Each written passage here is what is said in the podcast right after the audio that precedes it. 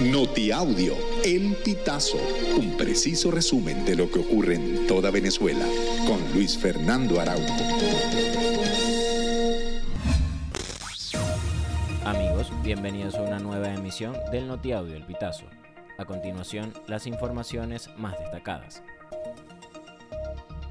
Abogado Juan González advirtió sobre el impedimento para impugnar la privativa de libertad de la activista de derechos humanos y presidenta de Control Ciudadano, Rocío San Miguel.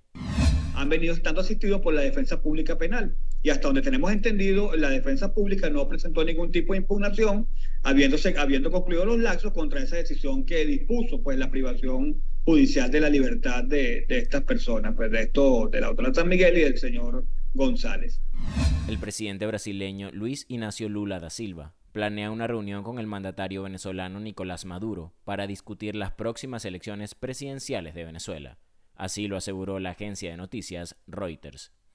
Según dos fuentes consultadas por el medio, la reunión podría darse esta semana.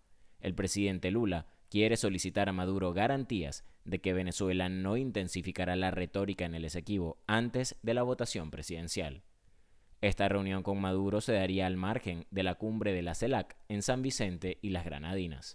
Delincuentes robaron la madrugada del martes 14 motores de aires acondicionados de la sede del Ministerio Público, ubicado en la calle Doctor Portillo de Maracaibo, en el estado Zulia.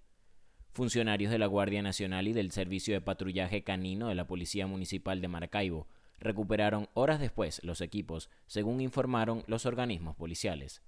El director de Poli Maracaibo, Gustavo Basabe, detalló que en este hecho participaron dos mujeres y un hombre, quienes trasladaron en una carretilla los 14 motores.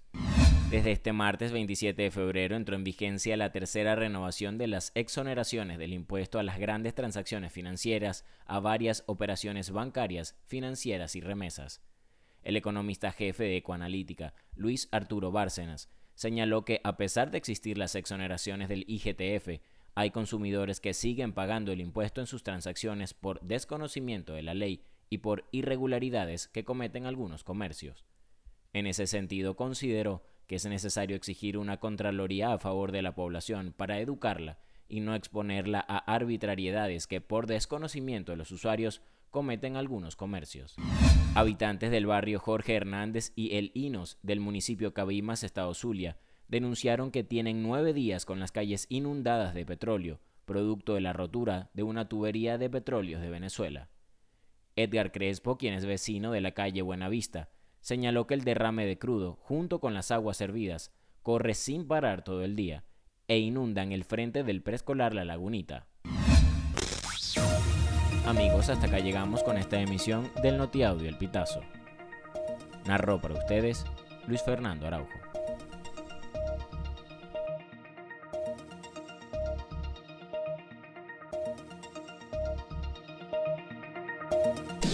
Estas informaciones puedes ampliarlas en nuestra página web elpitazo.net.